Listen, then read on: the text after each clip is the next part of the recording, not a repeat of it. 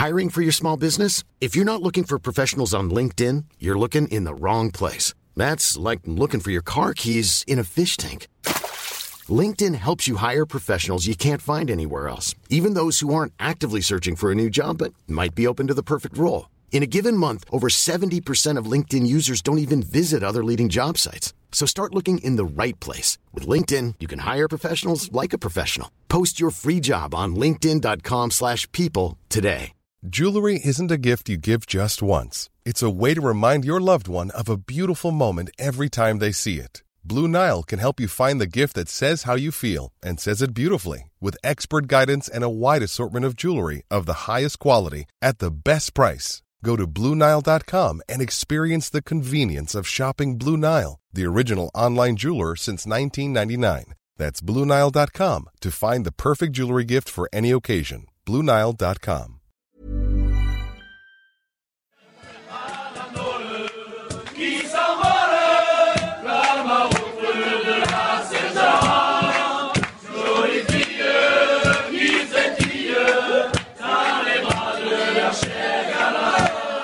Welcome back to the French Rugby Podcast with me, Tim Groves, former France hooker Benjamin Kayser, and ex Scotland international and adopted Frenchman Johnny Beattie. We're on Rugby Pass this season, as well as all your usual podcast platforms, and we've got the home of the top 14 Premier Sports on board with us too, as well as being the only place to watch live top 14 in the UK and Ireland from each and every round. Premier Sports is also the place to watch every single minute from each game of the new United Rugby Championship. So watch the biggest names with all the games live on Premier Sports this season. Just check out premiersports.com to subscribe today from just $12.99 a month on Sky, Virgin, and the Premier Player. We'll have a look at Fabien Galthié's France squad for the Autumn International shortly and chat about all of the top 14 action as well as getting a special guest on as well.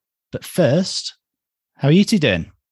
I'm I'm good. Mate, say it like you mean it, mate. Come on. No, no, I'm I'm good. Just just a bit a, a bit tired, but but good, happy, um, excited about November tests. Are gonna just gonna come around the corner. I can't wait for that third one. I'm I'm sure we will speak about it left, right, and center. But that third test against the All Blacks is just gonna be you know something else. And i'm already excited about it. And somebody mentioned you know those two two games that one and then obviously the opener of the world cup in 2023 against them i think it's the 8th of september.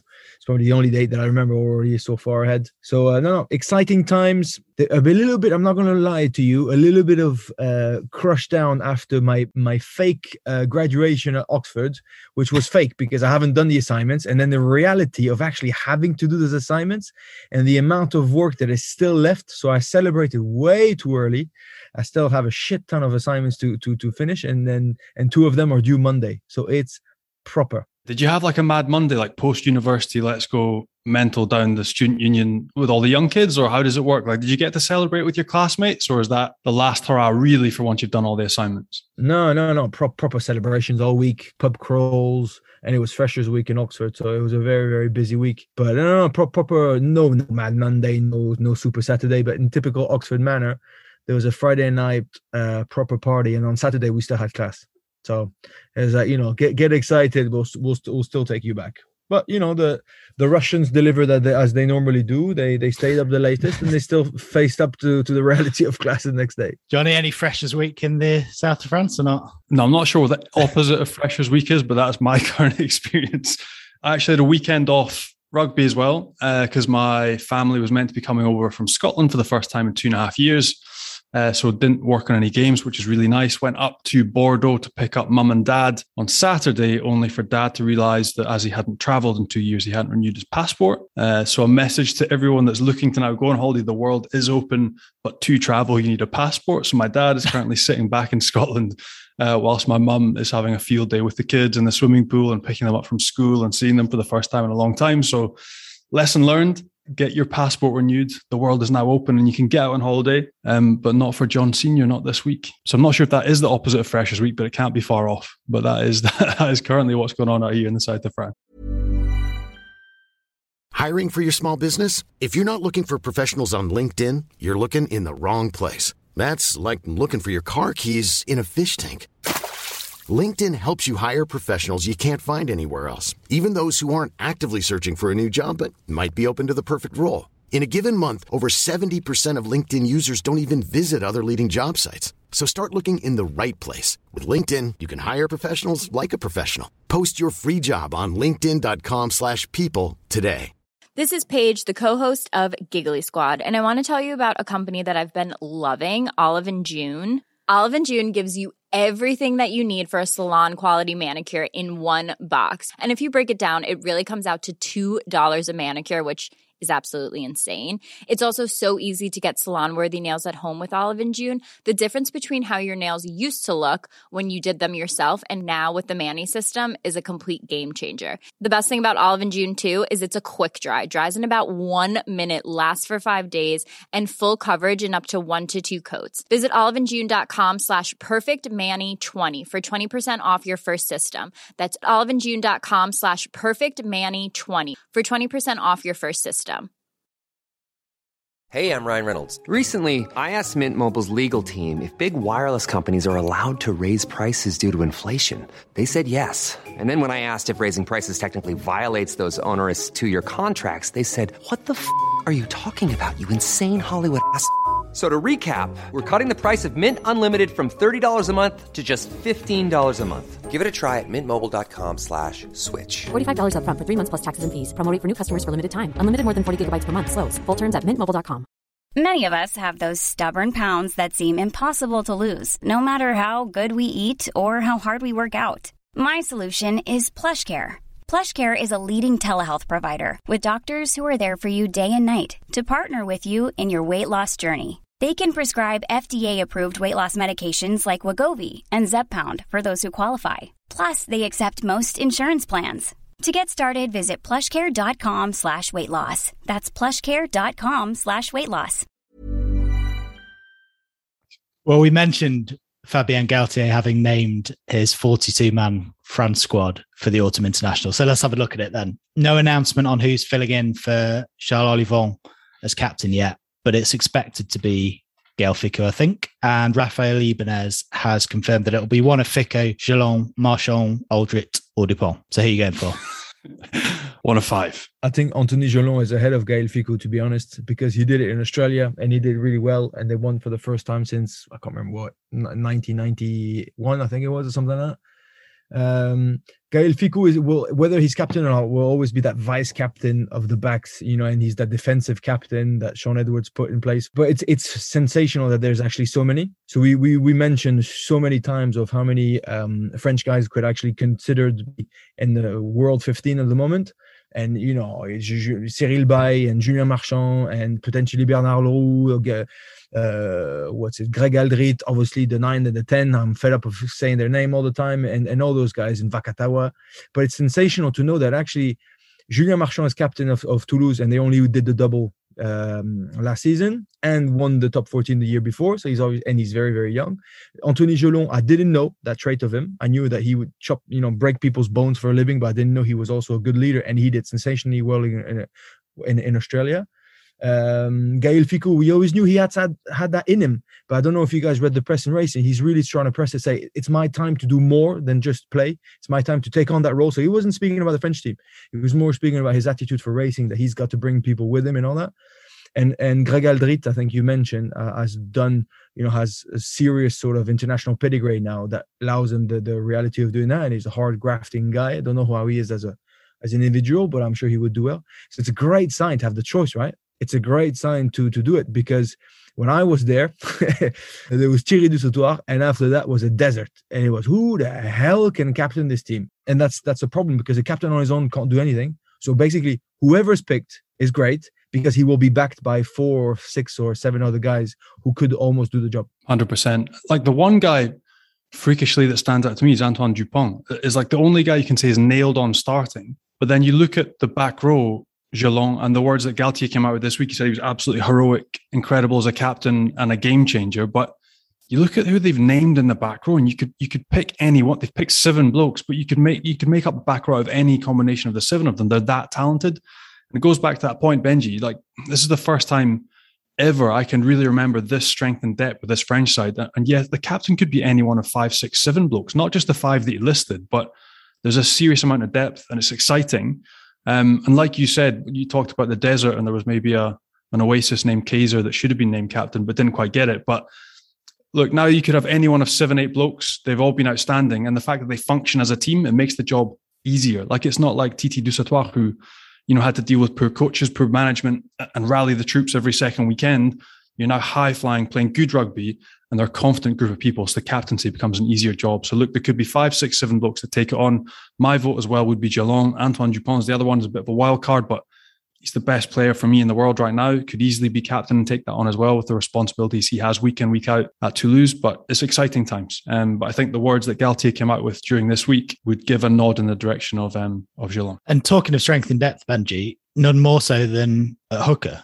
No Camus no Pierre Bourgarit. So I'll, I'll have I'll, out of complete transparency and honesty, I'm discovering this list right now. I had big sort of sort of hints of who was going to be there, but I just I just realized that yeah, Camille is not there because uh, Gaetan Barlot, who did really well in Australia, was really a good surprise, and he, and he just nailed it. So it's also I think in terms of and Peato Mauvaka coming back, but it's a bit the consistency of the coaches to be like.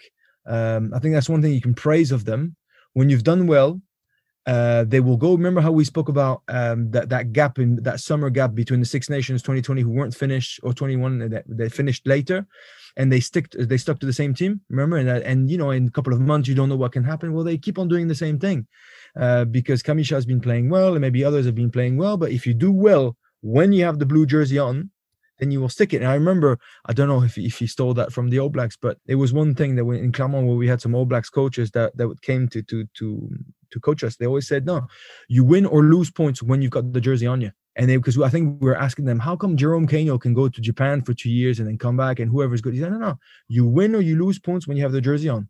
So if you do incredibly well, but then life strikes you with an injury, well, however well the other guy does, and you hope that he does really, really well, you're not going to lose everything. You will win or you will lose your spot on the pitch. And I think it's it's pretty ballsy of them. It's interesting as well. Galthié said in the press that of the he mentioned the point of the hookers when he was asked, and he said, Look, there's been 18 games and we've lost five.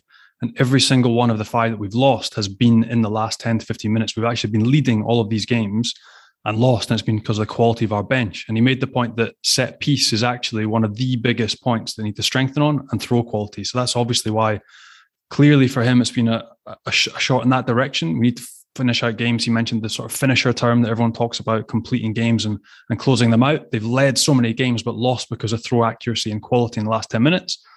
And that's why I think these guys have um, have just missed out. And any other notable omissions from the squad? I mean, no Anthony Bouthier, Carbonel, Tolofua. I think Carbonel is a victim of how Toulon have been playing. I mean, they've not been going well as a team, and it's obviously hard to shine as a part of that team as an individual when things aren't going right. Tolofua, if you look through that back row, like Macalou, I'm delighted to see him back. But Tolofua essentially is the only specialist number eight. Like Macalou can play seven and six, as can every other single bloke in that back row unit. So it looks almost like Tolofua has lost out because he's a he's a straight up number eight. Whereas other people can cover, you know, seven, they can jump and line out, they can be snaffling ball. If you consider Alldritt uh, a starter and there's no discussion, yeah, that's what you mean. Exactly. Yeah. He's the only real specialist, but the other guys, can do it all, and that's possibly why why he's lost out. Speaking of Macalou, in the press conference to announce the squad, Fabian Galthié referenced his ability to cover wing as well as back row, presumably as part of a 6-2 bench split. But the guy can do everything. Mate, he's a freak show. And I don't, I don't know if you watched him play against Clermont two weeks ago, but just like the way he played, like he's so athletic. Like, A, he ran the game, he ran the line out, like absolutely dominated Clermont's line out by himself. And then essentially in multi-phase, he sits out on a 50 meter line and runs like a winger. So I'm not surprised Fabian would say that. Athletically, he is head and shoulders above the rest. He is a freak show. So look, I'm excited to see him back. I don't know if he'll actually be playing on the wing. I don't think that'll happen, but um, like he's a great guy to have and cover center, wing, fullback because he can run like like all of them. He's an absolute talented kid. Great to see him back. And another one who's in, friend of the show, Thibaut Flament. He told us he wanted to play for France, and he's in. Fair play because there's, a lot of competition. There's obviously the, the Seva Maina who stepped down from the French team. So could that play a role? I don't know. But he offers something different. You mentioned Macalou. Obviously, Fabien, I think what he likes, uh, other than his line out ability, is his speed. International rugby is just about speed and execution. And, and Thibaut Flament has got hell of a lot of speed and is a proper athlete for a second row. So, yes, he's no Joe Tekori and he never will be. He's no Romain Tau and he never will be But in, in the moments where you just need grafters, you know, when Bernard Leroux went from number six or number seven even to play number four and just be that workhorse machine that you've got there, when they asked Paul Willemse to drop 15 kg or whatever it is, 10 kgs to be able to run more, well, Thibaut Flament has got that ability to work for days. I don't think Alun Wyn Jones is, is the biggest lad. I don't think uh, Brodie Retallick is the biggest lad. But wow, do they play and how how how much pace for the the size they've got is just incredible. And he fits that description perfectly. So, uh, you know, you, you, guys are made for international rugby. There's some of them. I think Thibaut is one of them. Also, like you said, he offers something different. Like he's a line out up, like he's a loose headlock. And I think France develops loads of tight headlocks, like massive units, like Leroux, like Tau, like Willemse. They've got three sort of in abundance. But the other side is the, the loose head side, that line out sort of rangy option that we're maybe used to seeing more in Southern Hemisphere or in British rugby because we don't develop as big a units as you guys seem to do in France. But he certainly fits that mold and he's something different. But again, just knowing Thibaut and knowing the story is very, very cool. Like knowing how far he's come and the to be a double winner and like that success succession and how far he's come from his university days to Argentina is ridiculous. So it's really cool to see him in the squad, and here's hoping he gets capped. And in the backs, Mathieu Jalibert scored 25 points for Bordeaux at the weekend. Is he ahead of Romain Ntamack? I mean, there has been talk of them starting together, but I don't think that is likely, is it? With Fickou and Vakatawa in there? And Danty, when he's on form, is a, is a proper cannon. I don't know. Uh, I think it's a tough one, but that's uh, choix de rich, a rich man's choice, and it's fantastic. I still think Ntamack is just slightly uh, ahead in their mind, but Jalibert, we, we've praised him enough, you know, to know that he can do deliver anything. But how comfortable is it? to be able to have both. You know, one normally will sit on the bench and one will start. And in case touch wood, there's always a couple of games before November test will actually start, right? There's there's only um, Argentina to to after the opener, and then you go to the third test. That team could be particularly different. So it's such such a comfort with Carbonel on, on, top of that not being even involved. It's such a comfort to have quality uh, operators like that. And I'll just add Tani Vili, the big um, Brive sort of arrived from Brive Academy, uh, New Caledonian origin, uh, who played in Clermont, who's an absolute unit of an athlete. He really is. I think he must weigh uh, at least 110 kgs. He's like the French Ma, Manu, Manu Tuilagi, if you want to. But um, he, he's taken a t- he's taken some time to actually develop. He was taken on tour in Australia a bit out, out of nowhere. To be honest, it was a proper surprise. He's been playing really well partnering up with Damien Damien Penaud quite a lot in the center and stuff, um, and he's picked again. So it's a good, fantastic reward for such a prominent talent. Should we quickly have a go then? Argentina, November 6th. Name me the starting 15. By Marchand will definitely start. Huang Patin? Demba Bamba is playing really well, but Huang Patin played well in Australia. Uh, he was a bit satisfaction. I still say they'll go for Demba Bamba because he's been there for longer. He's been injured so many times, and he's playing well for for Lyon. Then I will go for Leroux Williams. Uh, yeah, no, I'll go for Leroux Leroux Tau. Actually, Leroux Tau. It'll be really interesting to see how how they. Oh, that's impossible. I don't even want to pick that, but I'll just say Leroux Tau for the sake of it. Aldrit at eight, Jelonch at Jelonch at six, uh, and funnily enough, I will go with Cretin, the Lyon guy, just for the line out ability. Macalou on the bench, and he played really well at the weekend against Toulouse. Lyon beat uh, Toulouse for the first uh, loss of the of the season. He played really well. It doesn't look like much, but wow, he does a lot of work, and and he was very good. Then obviously Dupont, Dupont and Ntamack with Jalibert on the bench, Fickou Vakatawa in center. Penaud on one wing, that's for sure on the wing, do you go for the form guy, Lebel, or do you try Tao Fifina, or do you stick to Gabin Villiers, who really delivered? I think they'll go for Villiers. And fullback, I reckon they will stick with Melvin Jaminet. Yeah, I had uh, Cyril Baille, Marchand, Huang Patin, Bernard Leroux. I had Tau as well, same Benji. I went for Alldritt, Jelonch, and Francois Cros, not Cretin. But again, two guys that are kind of freakish and exceptional. Could be either one's going to lose out, and I would go Macalou on the bench. I went for Dupont Jalibert I think that Dupont sort of is the best, not sort of, Dupont is the best player in the world. And Jalibert is like the, for me, the equivalent of Dupont, but a 10. Um, again, what he did at the weekend, Mathieu Jalibert, absolutely freakish. Traditionally you would, I think, keep Dupont and Ntamack together because they're so used to being each other at club. But I just think Jalibert has that X factor, that extra gear that is just exceptional to watch, and therefore he deserves to start. I went Fickou Vakatawa in centres, Gabin Villiers and Penaud on the wings, but I think that Villiers possibly is going to be, I think he is injured and I'm not sure he's going to make it. And I also had Jaminet uh, from Perpignan at fullback because he was awesome in summer as well. So pretty similar. I think only one change. We could coach. We could do this. There you go. Fabian, we've done your job for you. Easy. Look forward to seeing that in a few weeks' time. Uh, let's turn our attentions to the top 14 now, then, and get our guest on because we thought we'd have a chat about one of the new boys to the league this season. And we've had Biarritz skipper Steph Armitage on a couple of times before. So I think we have to make him sign a permanent contract or give him a match ball or something like the East on Soccer AM if we have him on again. So we've got a better guest on now to discuss everything going on down in the Basque Country at the moment. Former All Black and current Biarritz centre Francis Saili joins us. How are you? Yeah, good. Thanks, man. How are you guys? Good, mate. We're good. First thing I want to ask you, mate, is how was the foire au jambon? Because you are one of our men on the ground in the Pays Basque. Tell Benji what he's missing into all our French listeners love a bit of French culture, explain the foire au jambon in Bayonne and how much you enjoyed it on Saturday. it was actually good fun. Um, we went and met up with our family.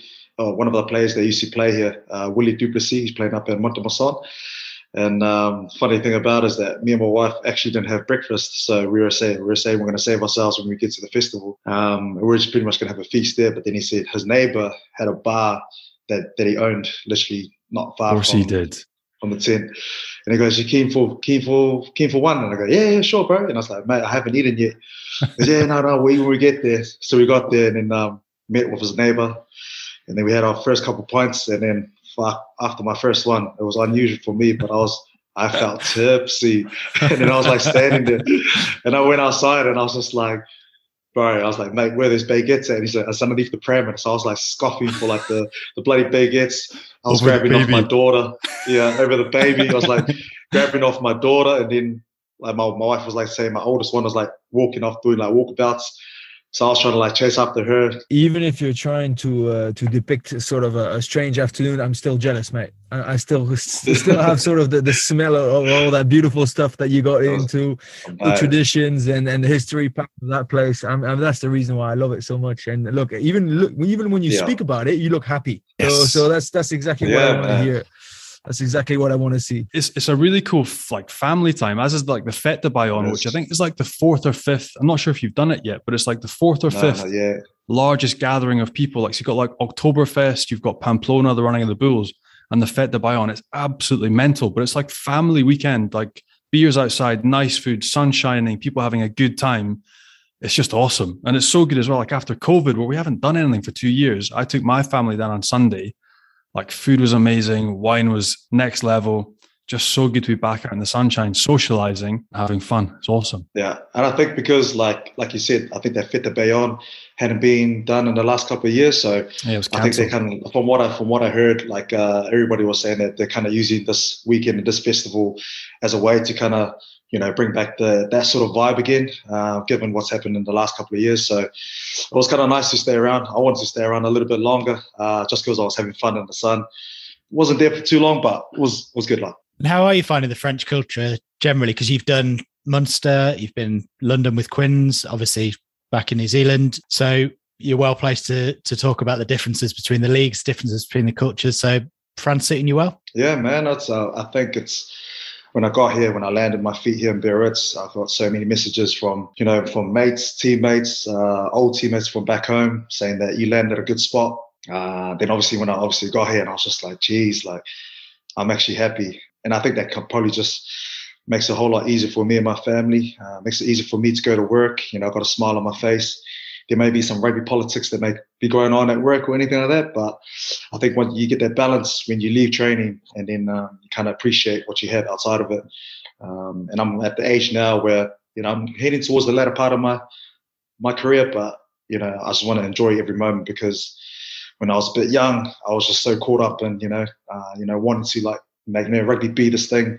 But like now it's starting to be more of like the moments and, you know, appreciating, you know, time on the field, time off the field. And a place like Biarritz has been amazing for me and my family. And especially coming from, say, for instance, um, the Premiership, knowing that I was going to come to a Pro D2, uh, I kind of had the mindset, you know, I was like, man, uh, for me, you know, coming from like a top level sort of rugby into, you know, Pro D2, I kind of had to go with the mindset like, you know what, let's just go and just enjoy it. The only thing I can control is my attitude. So if I can have a good attitude every day, I'm sure I'm going to enjoy my rugby. Um, and then it just it just showed for me anyway. And um, my first experience here in France, I'm loving it so far. How did you find it, mate? Obviously, like All Black, you played for Munster, Harlequins, like top mm. level rugby. The, the, same for me, not the same drop off, obviously that you've experienced, but like you know, obviously Pro D2 is graft. The travel is really hard. The bus trips are mm. brutal. Some of the teams you go and play, it's not attractive rugby. The shit gets beaten out of you. And then actually, some of the teams, the standard is actually quite surprising, and some of it's good. And there's some exciting young French kids. So like, how have you found it? Like, like coming from the career that you've had, landing in Pro D2, not knowing anything about it, I imagine, because it's not screened on TV anywhere else in the world. No. How, how did you find the experience of Pro D2? And then also bouncing, like, I know you were nominated for Player of the Year last year in Pro D2. How did you find it mm. in general? But then how also have you found the level bouncing back up to top 14 this year? I actually, surprisingly enough, man, I actually, I actually enjoyed playing Pro D2, man given that you get four weeks on, one week off, like uh, yeah. weekends for the body. yeah, for the body though. So no, like that that side of it was actually quite nice. So you get a bit of time off. Um, and we never trained in the weekends as well. So if we had a Thursday game, we actually had from Friday to thir- till Sunday off. So we didn't rock up until Monday again. So that was actually quite nice.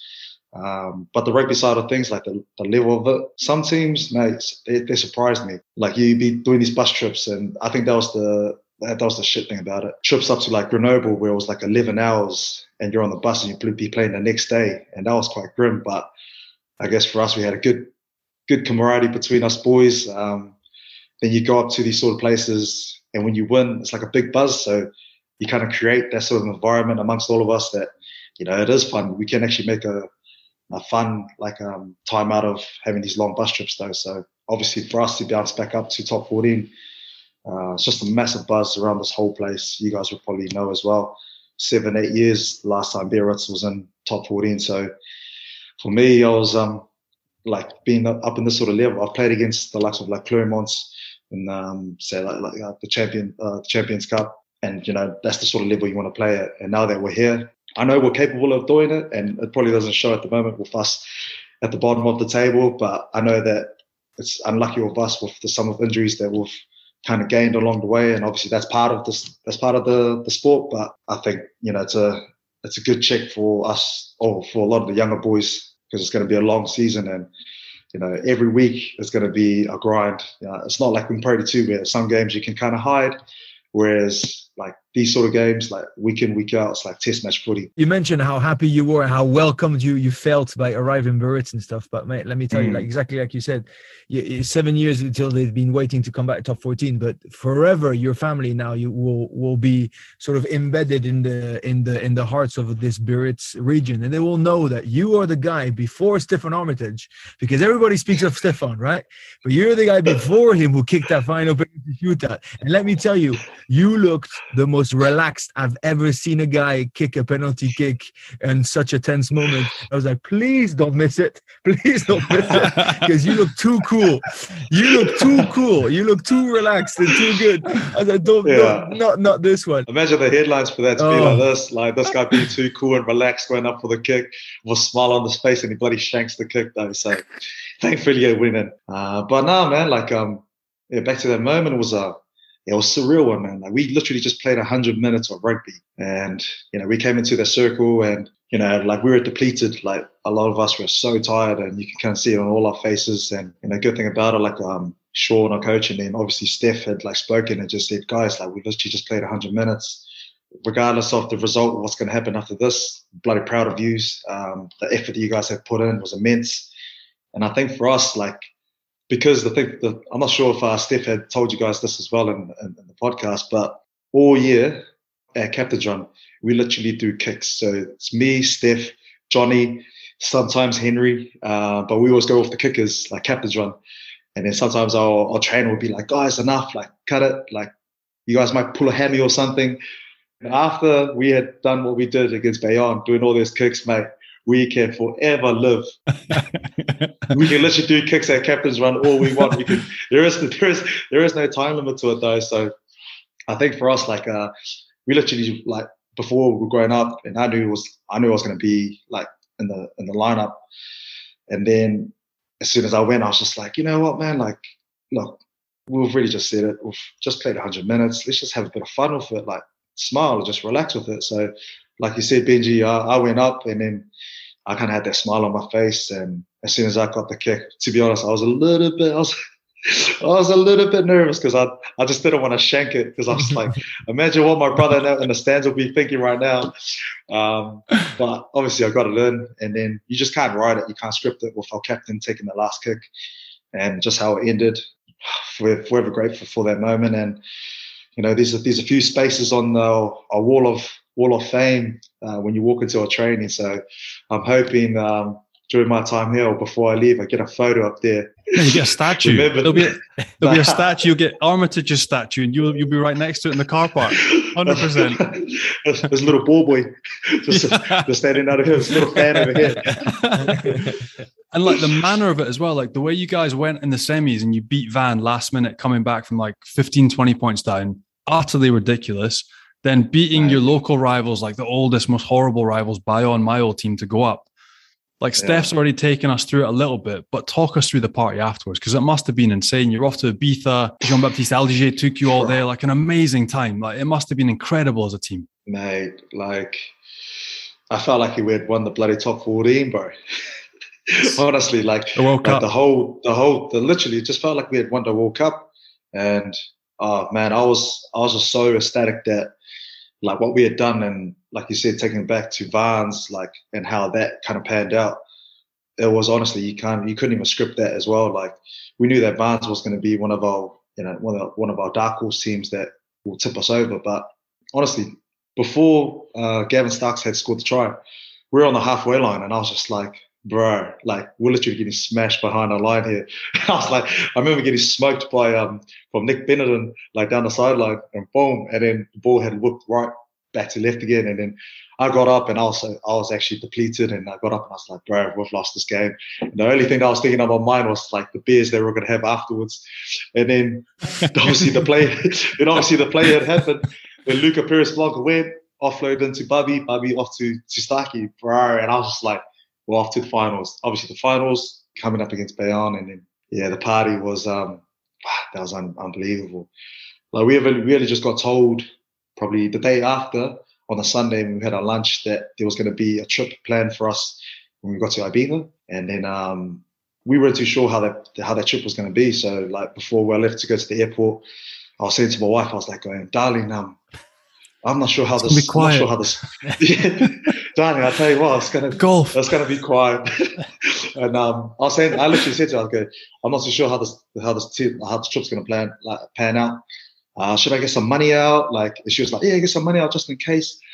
So, anyways, so we get to we get to Ibiza. Man, the plane over was it was a giggle.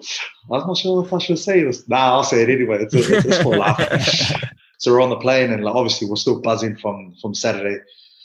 We're like literally just it was only us on the plane, so it's a chartered flight over, and we're all like charging, and then um, Starkey goes in to um, behind the curtains, talks to the ladies and stuff to get us some more beers, and we're just like sweet, so we're like just charging on, like playing our music, and then Starkey jumps up on the, uh, the intercom or whatever it's called, and he's just like going. He's going to be some beers reloaded down for the boys. If you guys can just take your place, like pump the music up. I'm going to be walking down, right? And then the curtain whipped open, and there's Starkey naked with the trolley walking down, walking down the aisle, like giving us, walk, giving us our beers. Oh, bro, it was actually it was a giggle. and then we got then we got to Ibiza, and then um, still all of us weren't sure how it was going to go, how it was going to go, and then um, no word of a lie, but fuck, man, I've never been on a trip like that ever in my life. Everything was paid for like literally from food. Like we literally ate like kings, or like we drank and like ate like royalty. Like the places that we were going to was was a joke. Um, but yeah, it was it was actually one of the craziest trips I've been on. Um, just going on to the yachts, like we went on these yachts, like three yachts for like the whole day. And from what I heard, uh, for that whole day, going on the yachts, going out for lunch, probably spent like from from what I heard anyway, it was like between like 150 to like 170k for that day only. And I was just like, I was like, man, if there's that much money flying around, um, can can we get a bump up in our contracts right here? yeah, screw the So, yachts. yeah, screw the yachts, man. Just chuck that onto just chuck that onto the boys' salaries though. So nah, honestly, uh, honestly, I could you not. Like um, if you talk to the boys, like everything was paid for um, from from Monday to Friday. Like literally, we go out midday, come back in the evening, and then like get get dressed, and then back out for dinner. But everything was like literally on on a gold platter for us, and we enjoyed it though. And I guess it was more of a more of a way for our owners and just for our club to kind of say thank you. Like it's been seven, eight years, and it's been a massive uh, achievement for us to get here. So they- they've been dangling the carrot again, saying, you know, if we stay up in top 14, we can do it again. And we're like, oh, guys, come on, like it's a no-brainer. So You're there's like, a no, few no, incentives there. no, I just want to take a paddle board. If I could just get a bonus, it'd be great. I don't Oh, need the yacht. yeah, exactly. Man, you brought your your really good hooker is injured. I might, I might lace lace them up again because I'm telling you on Instagram, I was with you boys. Eh? I was on that boat. I had my NBA shirt, ex- except I was Oh, pale white, man. you know, in my own house. But I was on that. I loved it. the cool thing for you, like you mentioned the owners and you mentioned the like so Jean Baptiste Aldigé, your president, and the Gave family. And the like the cool thing is for me, like they could have just written a check and sent you on your way, but they were there with you. They like they joined the party Yeah, with you. They led from the front. So what's it like having owners and have a president, like a young president as well? He's only 37, 38, I think. Yeah. What's it like having these guys as part of the sort of team, like the wider team? They're owners, but they're part of it, and they want to Yeah. they want to enjoy the trimmings. They want to take you out and have a good time and, and show how you good it can be when you perform, which is great. Yeah, that I think you nailed on the head. Like for them to be involved, um, you know, even on that trip, like Louis Gave came over for. Um, his two boy, his two his two sons were there as well, so they were kind of like rubbing shoulders. They're young us, fellas, like, eh? Young fellas. So George is fourteen and uh, Henry is sixteen. So the two of them were on, on on the trip with us. Gave didn't join us until like halfway through the halfway through the trip. But man, like Gave is like a real personable sort of person, like real gentle, like his whole demeanor and like the way he talks, like he's just real gentle in how he talks. So like he was he was involved with it. Uh, his two boys were there, and uh, I'll tell you this one thing with his uh, with his two boys. So uh, our first night when we were in Ibiza, we go to this place called Blue Marlin, and this place is kind of like a man. I'll tell you, I've been there before with uh, the Quins boys, but when I went there with the Biarritz boys, like I was like, man, have you seen the prices of like the drinks and like the food? The burger there was like 55 euros. And so I was just, so that was all. So when I heard like we were going to this place, I was like, going, oh, bro. I was like, going, man, this place, we're going to be broke after this trip. And then, um, so we get there and then obviously they said like everything's paid for. And I was like, oh, bro, no way. So like everyone's like buying bottles, like literally just like, mate, it was, it was actually a joke. And then um, George, the youngest one, he had this card and I'm not even going to say the amount like how much the, the night was, but there was a minimum that we had to spend. I'm not even going to say the amount as well because it was, was a joke to it. And so the, the bill came, and then um, George had the card, and um, you know sitting next to uh, sitting next to Steph. So the lady came out with the with the monitor of the card machine, mate. For how much? Well, that was on on the card machine. The kid tapped it.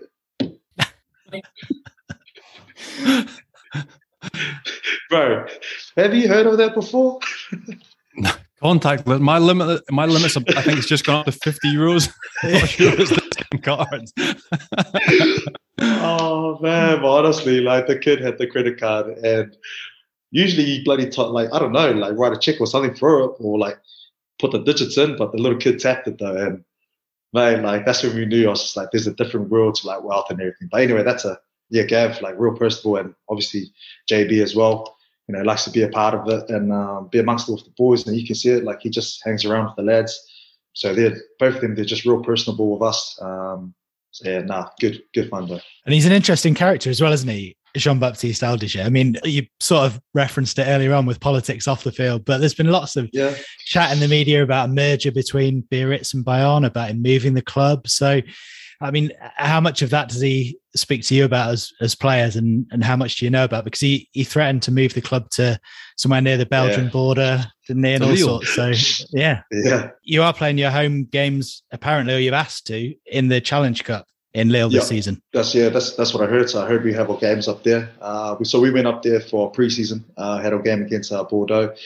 So obviously him and the him and the mayor. Uh, I'm not too sure how much I can talk about it though, but him and the mayor, um, they obviously have their their love hate relationship.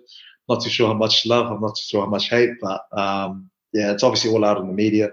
Uh, for what we know is that there was that talks they were going to be moving up to Lille. Um, I remember on the on the train up, you know, JB wanted us to put like uh, stories up on our Instagrams on our social medias to be like, you know, that that it looks like we're moving to Lille.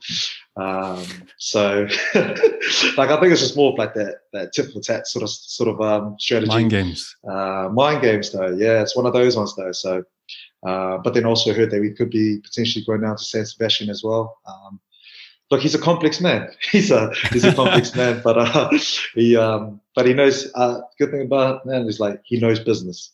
So like um, he knows how to like uh, I'm not sure having to like go out into the media and how to promote it in that sort of sense is uh, the kind of the right way. But look, at the end of the day, like he has his uh, his way of dealing with business, and for us as players, we just kind of sit back and just kind of see see it all pan out. But we kind of hear things along the way um, with him, and you know, we heard that we could be going down to San Sebastian, and you know that that'll probably be more of a likely scenario. Like we'll we'll probably like that uh, more than Lille because we went up to Lille and it's colder, mate. You're nearly in Scotland in Lille, actually.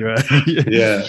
And the, the, only good thing, the only good thing about Lille was uh, was that they have five guys. So um, that's the that's the only bonus. That's the only bonus that uh, we'll take if we were to go up there. We got to have some sort of shares and um, and five guys if we go up there. So nah, but I'm not too sure what, what's going on currently at the moment. But yeah, it's uh, it's all up in the air. And um, look, politics, we're just, we're just kept in yeah, politics, mate. That's, well, that's like you said, like he's trying to get more money out of the mayor. He needs to get new facilities and upgrade everything for you guys. Like you're doing well. You deserve to have more money behind you, so that threat has to be there. Yeah. And like a few games in San Sebastian, Yeah, it'd be awesome as well. Like the football stadium down there is Yeah. amazing. Like Biarritz have played a few games there in the past at um, Real Sociedad Stadium, and it's stunning. Like great surface, really nice tapas, some good sangria across the border as well. It's, it's not like it's it could be worse. It could be worse, but like. JB, he's done some great stuff. Like the front of jersey sponsor Yes. he's brought in. You've got Grinder, which Mm. very unconventional, very not Basque. Yeah. Um, but it's the biggest front of jersey sponsor, I think, in the top 14 or the second biggest one. Like it's incredible Oh, wow. some of the stuff that he has done and the money he's bringing in. Hara Nordicki, Yachvili, these guys that are coming back in and you know help propping up the association of the club. So like it's going in the right direction. Yeah. And we touched on it a bit with the the sort of culture and the lifestyle. You're obviously fitting in well in France, but how different is life at Biarritz compared to Quins in London and in the Premiership? And looking back on your time at Quins a little bit as well, are you surprised by how quickly they managed to turn it around and, and become Premiership champions? Look, London was nice, uh, but the only thing about it was just too big. I, I didn't stay in London. I stayed just outside, um, hour and a half uh, southwest in a place called Guildford. Um, and it was nice for my little, me and my little family. Um, but I think for, you know, for me and my family, like to be closer to, you know, the beach, uh, we live in Anglet and, you know, like to be able for, uh, to my wife to be able to like walk down the road, to go to the beach, to the cafes, like it's those those small things that kind of make life a lot easier for her. So when I come home, you know, I don't feel like you know, like um, I don't want to have that unnecessary stress of just being like, you know, she's not happy, it won't make me happy. So um, I'm glad that she's kind of happy um, to be uh, to be here, to be here in Biarritz. And to your other question with um, the Quins boys, man, they're doing some damage. They are carving up. like to be putting 50 points on Bristol last week or week before, like that's crazy. Like that's unheard of. And to be down 24 7, like it just goes to show like the Quins had always had it. Like they always had that DNA of just being able to play their flamboyant rugby, just throwing the ball around, score the tries from anywhere. And I think um, obviously what happened with Guzzy, him going, um, I think the boys that were there, they kind of took the ownership and they, kind of took what they wanted to do the whole time. That I guess theoretically, like when under Guzzy, like Guzzy was a good coach, man. Like, don't get me wrong, like, um, but I think you know the mentality that some of the boys had and the style of rugby that they wanted to play, wires were kind of crossed with with Guzzy. So the way the boys are playing, mate, like hats off to them because they're playing some unbelievable footy. And um, you know, my time my time was good there, man. Uh, I enjoyed it. Like, uh, look, it's a it's a chapter in my in my career that I kind of use as a as a stepping stone to kind of where I am right now. And I took all the experiences, good and bad. Um, you know, I, I, was injured quite a bit there, um, and then obviously trying to fit back into playing again, like just trying to get that love back again. Um, and now that I'm here in Biarritz, man, like you know, you can't you can't wipe that smile off my face because, like, you know, I get to I get to wake up, mate. Like when it was in January uh, this year, I remember it was like sunny outside, and then I go on Instagram, I look on, on the stories back at the boys at Quins. Bro, it's bloody snowing there. I was just like, so you know, like it's like one of those ones where you kind of like, you know, it's a blessing for me to be here, man. Like, like I never thought I would be saying that I'll be, I'm living in the southwest of France, man. Like that's that's crazy for a boy from South Auckland. Like for me to say that, like like I'm blessed. Though. So I'm grateful to be here, man, and um, enjoying the ride. Awesome. One of your uh, your ex teammates has actually been in contact during the week, Tim Visser. And you mentioned that you mentioned Guildford, and so Vis asked me to ask you. He's like, ask him this question directly. Don't change the question. He said, "Can you please ask Franny about crip walk about crib oh, walking over his Mercedes GLE for a video shoot in Guildford. oh mate, mate, I'm gonna hey, hey Bus, you're playing up on that one, bro. it wasn't. oh man, so I was just doing. It was just it was just the challenge that was um that was going on. Um, and um, yeah, mate, I just I just thought I'd be a little bit flamboyant and do something different and I didn't do the crip walk on top, on top of my car, but I did I did do a dance and I got my little sister to like oh no, I actually got my wife to drive the car slowly and I had my sister recording it from the from the footpath. And I told my wife, so just go really slow because I was doing like my dance moves.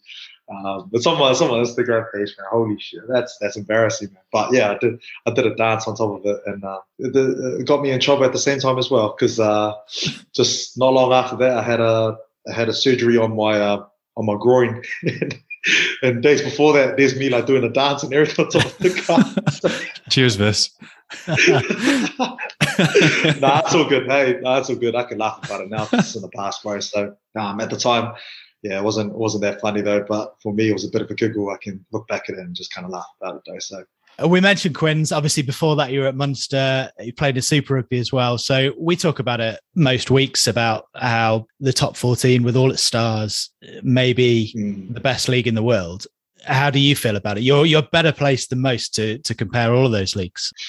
Ah, I haven't played in New Zealand in seven years. Uh, obviously, the only one that I could probably compare it to is the Premiership by seeing the Premiership now, it's gone a lot stronger. But mate, yeah, I'll, I'll vouch for that as well, mate. Um, top 14 is a it's a different beast. Holy hecker! Like it's uh like you had like you you know you know you got these 10 blocks of like games and you know every single one is not going to be easy. So you're going to have to be on your game every single week. And um, yeah, mate, it's a it's a tough competition, man. And uh, but to, to be honest, man, I thoroughly enjoy it because in order for you to, you know, kind of be exposed um, to world rugby, you have to be playing in these top leagues. And I remember saying it to like a few of the boys last season in Pro 2. I was like, when boys, like, the aim is obviously to go up to top 14. Once you get there, like, Pro 2, you're exposed in France. Top 14, you're exposed to the world. Like, my family get to watch the games down in New Zealand, and you know, given some of the results, like you know, sometimes after games, then I'm on the phone to my dad, and man, I'm getting like a, I'm getting like an hour lecture about like you know what's been going on, and you know what I mean. But you know that sort of stuff, like you know, I, I like it though because I'm still blessed, and I'm grateful that my dad gets to watch the game. Um, it's a hell of a push, to be honest, though, given what's happening with with, with our camp and uh, with injuries. But look, no excuses, man, and we're just going to have to just control what we can, which is uh, coming in with the right attitude first, and hopefully we can uh, swing some results back uh, to how we did against you know the Bordeaux and uh, Racing. So it might be a grind for the next few months to come, but um, I've got a feeling that carrot of another trip to Ibiza might just do the trick, and we might see you staying up at the end. Well, I'm pretty sure from what I heard, it was like stay up in top 14. We go we go back to do our Ibiza thing. or we go get into the top six, then it's uh, to Vegas. So oh. I don't know. how, how, big is that carrot, man? Like I don't know. Are friends and family invited this time, or is it just? Uh... well, man, from what I heard, it is, bro. So awesome. Get it in writing now, and um, we'll see you towards the top of the table near the end of the season. And great to hear you in, enjoying life so much in the south of France. So great to have you on. Cheers, Francis. I appreciate it, guys. Thank you, guys, man. Catch you soon for a beer. Sounds good. Or two. Cheers, mate. Great to have Francis Saili on. And if you're wondering where Mr. Kays has gone, your guess is as good as ours. Power cut, apparently. So he texted Johnny, what's going on? Coming through, coming through in WhatsApp. Apparently, either he's forgotten to put money in his electricity meter, which I find hard to believe, or there's a power shortage or outage in Tunbridge Wells. So, Andrea Kayser, you need to pay the electricity bill for Benji next month. Clearly, something hasn't been going right with the, uh, the domestic chores. Times are tough as a student. yeah, he was too busy in Freshers Week drinking pints of diesel. Um, but to be honest, the new star of the show is Francis Saili. What a bloke. Absolutely loving his rugby. Lovely, lovely man. And couldn't be happy, obviously, enjoying his time, loving being in the Pays Basque, playing some fantastic rugby as well. Um, and what a star, an absolute rock star. And yeah, like he touched on, it is hard. Like that gap between Porty and top 14 is brutal. It all comes down to recruitment. You have three weeks to get yourself in order. They brought in some quality, Elliot Dixon, Kuridrani, but you look across their squad, the sort of depth that they don't have versus a Racing, versus a Toulouse. They have, you know, three international tight heads and Biarritz just do not have that depth. So they need to make sure their first string stay fit. They look after themselves. They rotate properly because when they're on the field, like you said, they're dangerous. They play some superb rugby. So look, fantastic guy. His teammates as well. They're a good group, um, good fun. And so good luck to them. It's going to be hard, hard for them, hard for Perpignan as well, coming up so last minute. But you've seen the times that they've had when it's good and I wish them some more. And elsewhere in the top 14, five away wins out of the seven games this weekend. So, I mean, it's more competitive than ever, but has there been a bit of a change there? I think, to be honest, that is completely not what you see in the top 14. I'm used to having, having played in top 14 for eight, nine years. It was home win, home win. Home, like if you were a betting man, it was the easiest accumulator you could ever find because every every time you played the home team won, it was just the way it was. What's happened with COVID, no crowds, I think it's given French fans, French players the flavor for going away from home, actually pitching up, setting out the coaches, choosing a first string side or putting something out that's competitive and giving it a go. And what we've seen now is like five away wins at the weekend in the top 14. That is unheard of. And it just means the product, the top 14 in general, what we can see on TV, what you can pick up in Premier Sports, it's kicked on to another level, which we haven't had before. It's competitive, it's fun to watch.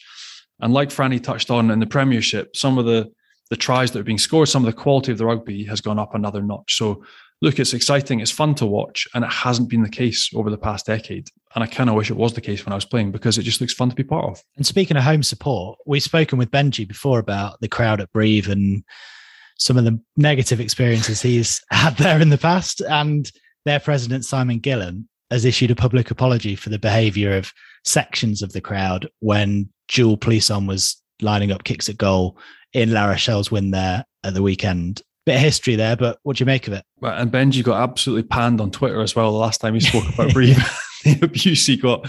So we have to be careful. Um, look, Jules Plisson, La Rochelle generally, I think, have a little kicking problem um, in that the pressure that they put on teams, the pressure they put teams under, isn't quite being converted because they're not converting their, their kicks at goal. Quite simply, their penalties and conversions aren't going over. Um, you look back to the finals that they lost last season and the kicks that were missed. Could that have been a point of difference this year again with Jules Plisson? But the, the story with Jules Plisson goes back two or three seasons with the Brive support. It's not just them heckling a kicker or, or taking the mickey out of a kicker. It's because it's Jules Plisson. So Jules Plisson 2016 effectively lost the game for Stade Francais at Brive because he lost, I think he missed 12 points straight in front of the sticks. He had the kick to win the game for Stade Francais again in 2017, pretty much in front of the sticks and missed it. And so he's got a history with the Brive fans where they just heckle and jeer because he's essentially lost two games for his previous sides. And it kind of nearly happened again. So, like, I think he came on in the seventh minute, missed three kicks, got pulled off on the 55th minute um, to, you know, whistles, cheers, typical raucous French crowds, which is what you get in the top 14. And look, it didn't sit well with certain members of the public, but that is one of the bonuses in top 14 is the home support is so important the noise they generate they intimidate and that's what they do. So look not an easy weekend for for Jules Plisson. You can see both presidents coming out Simon Gillham as well coming out to um, excuse the behavior of certain fans. But look he's a good player. He's a quality player and he'll, he'll come back. Just I don't think anytime soon in, in Brive. And Cheslin Kolbe has arrived in France. He's been introduced to the crowd at Toulon and they need him. Um, they went down at home to Racing and they've confirmed what we spoke about last week. Freddie Michalak is arriving on the coaching staff yeah. towards the end of the year, but they're in trouble, aren't they? It doesn't get any easier for them. They are away to La Rochelle this week. Well, it's when you send when you say they're in trouble, it's it's one bloke. So it's Patrice Collazo, who wonderful job at La Rochelle, came over and took the head job in Toulon. I mean, last year was average. I think they finished eighth. They missed out on that. The last day they lost to the cast. They missed the playoffs, but he hasn't had a fair crack of the whip this season. Like essentially, his pre-season for his team was cancelled. So everybody was away at the rugby championship. There was a sevens tournament. He couldn't get a pre-season game organised because he didn't have a team. He didn't have players to coach or train with. So between that, the lack of preparation, the fact that Kolbe, Etzebeth aren't there, you've got Parisse, you've got Isa who's injured, you've got Baptiste Serin, the scrum half, who's injured. He he hasn't had any centres to pick from. But the way French rugby is, the way the media works, the way the pressure gets thrown at these blokes, the president told him last week he had two weeks to basically perform. This week was better, even though they lost. The manner in which they played, the desire they showed on the pitch was was better, more encouraging. But is that going to be enough after a loss at home? I, I don't think so. So look, Freddie Michalak coming in essentially to take up the same role, the skills role that he's doing over in the Roosters and in Australia. He's not going to be a head coach. So who's going to come in and take his job because the writing is now on the wall. He hasn't been given time. He's been given verbal warnings by his own president in the press. It, it doesn't look good for him. Um, Yannick Bru being mooted. He's a, a buy on. He signed a one year extension to see if he could get them back up. And apparently, irrespective now, he might be leaving. And one destination could be Toulon. Um, and that's just the nature of the pressure of top 14 rugby is that, look, after six, seven fixtures, if it isn't going your way, if you're not of the table, where Toulon clearly now are not, they're now 11th or 12th, I think. It's desperate times and desperate measures, unfortunately. We will watch with interest what happens behind the scenes at Toulon in the weeks to come. Thanks, Johnny. Uh, we'll text Benji. Thanks. yeah. Him to put 50p in the meter. a big thanks to all of you guys for listening as well. Make sure you hit subscribe, leave us a nice review if you can as well. Check us out on Rugby Pass as well as on YouTube. Enjoy the top 14 on Premier Sports this weekend, and we'll be back with another episode next week. Au revoir, Johnny. Cheers, mate.